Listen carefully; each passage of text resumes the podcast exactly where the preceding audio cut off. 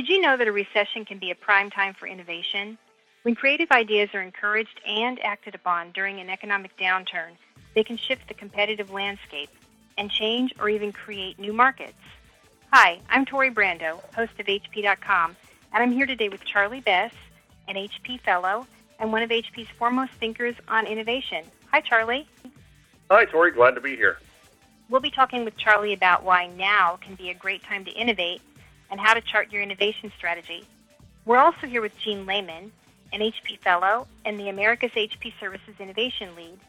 Gene will be filling us in on where to look for the best creative ideas that fuel innovation. Thanks for joining us, Gene. Pleased to be here, Tori. So, Charlie, to start with, what makes a recession such fertile ground for new ideas? Unlike in flush times when investment money flows freely, economic downturns demand discipline, concise definition, and efficient governance over investments. These same traits can be essential for powerful innovation because they help organizations focus their activities on what they actually need. So, if you're in a downturn, you can also really be in a state of readiness for innovation? Right, so take advantage of it. Economic declines also create more space for innovation. There's less distraction from operational issues since there's significantly less operations. More time is available to focus on new ideas products and innovative processes to keep the company relevant and vital. Also, there's no better time to advance your competitive position since any investment is amplified by your competitors being focused on just keeping things running. So, this is an opportunity to get ahead of your competition. Why? Your competitors feel the pain of the downturn just as you do. Some will enter a state of inertia, jettisoning their innovative thinkers and putting all their innovative projects on hold and focusing on just trying to keep the lights on and, and operational activities. And then when the business reinvigorates, uh, when the, we come out of the downturn, they'll be competing against everyone else for the innovative resources and, and playing catch up on the innovation front. If you use the downturn to focus activities and resources on strategic ideas, you can enter the economic recovery with momentum and not inertia and gain a long lasting advantage over your competitors. I completely agree with you, but you know, it's so tempting to freeze new initiatives until the economy picks up. Well, it is, but remember, many successful ideas have been hatched and, and many successful businesses have, have been launched during uh, tough economic times. For example, Texas Instruments and HP both started during the Great Depression.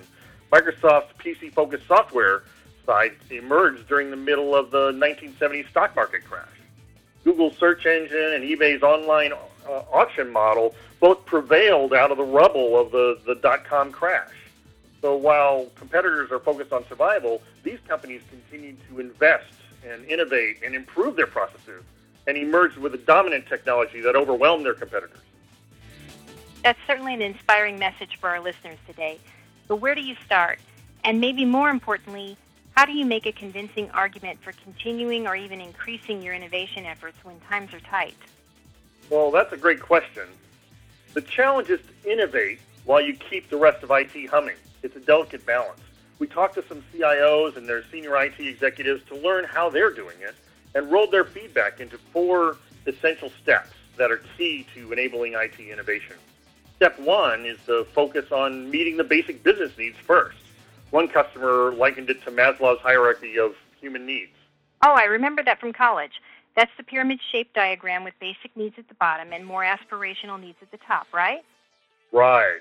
The point is, once foundational IT services are delivered consistently, and you have the network, the email, and the stable applications are keeping the transactions flowing and delivering business value, you can then start climbing up that pyramid towards uh, integrating information with business intelligence, and finally, IT services from, from various sources that'll enable competitive differentiation. So think of them as preconditions for IT innovation. Step two is to make innovation an organizational priority. I imagine that's a difficult step because you're really asking people to change their perceptions of IT. Exactly. That's a big cultural shift for IT, and it can also be one for the business as well.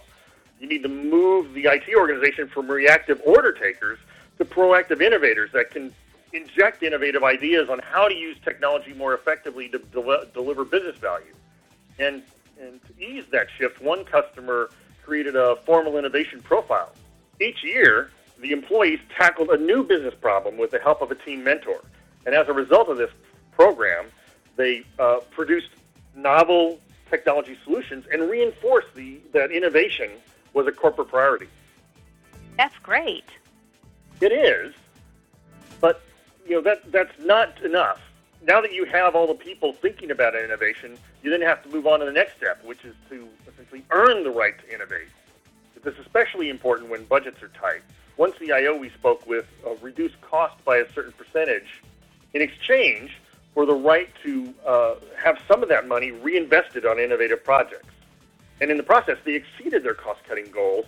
And since they were viewed as a business partner, uh, they both the two organizations made good on their promises, and they and the reinvestments essentially saved even more money.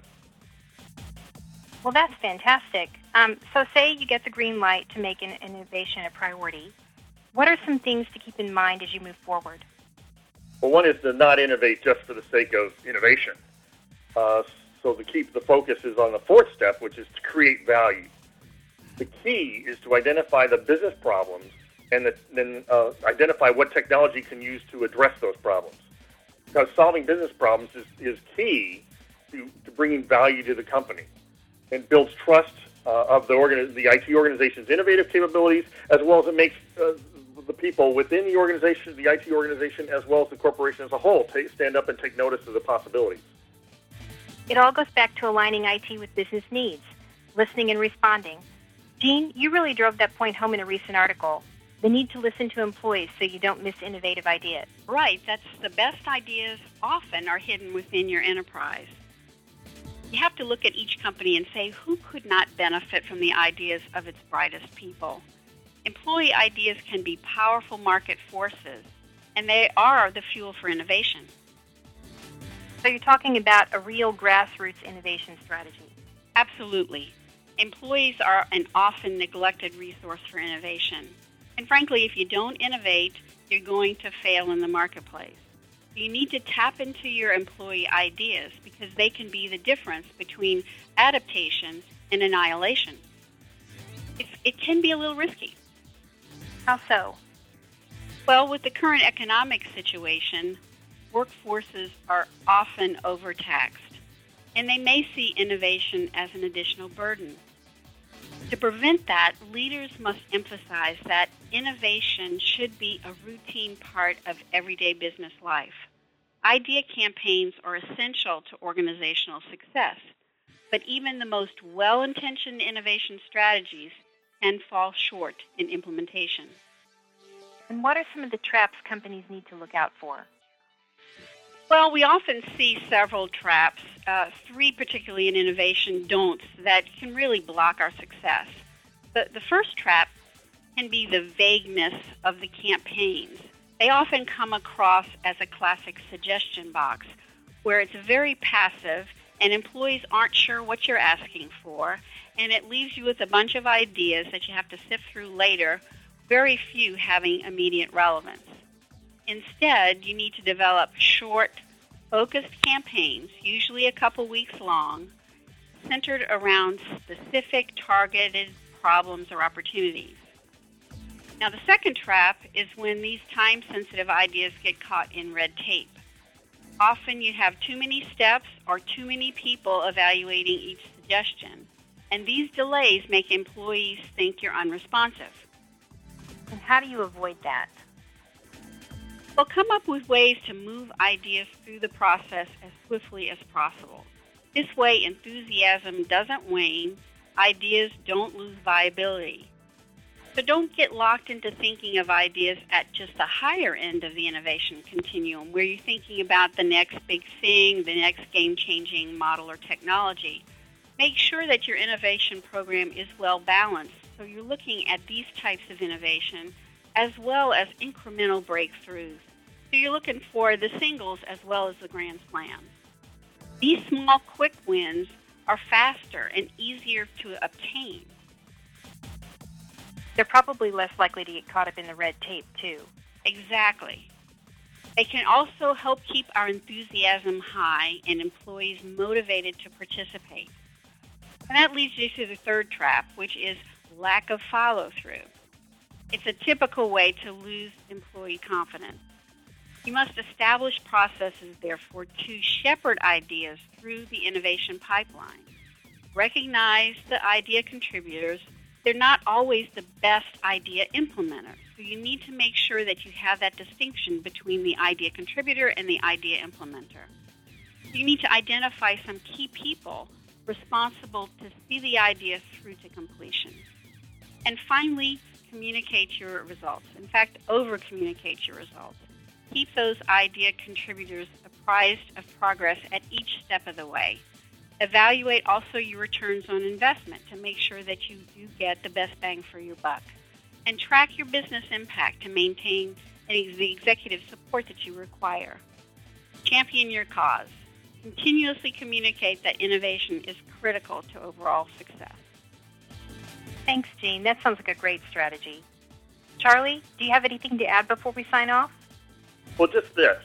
Even in a downturn, you need to focus on the future, creating the future you want as opposed to the one you're stuck with. So you need to continue your efforts to innovate. Companies that understand the importance of doing so can emerge from the recovery as winners, while their competitors are still just treading water. Thank you, Charlie and Jean. I really want to thank both of you for joining us today. I've learned a lot, and I'm sure our listeners did too.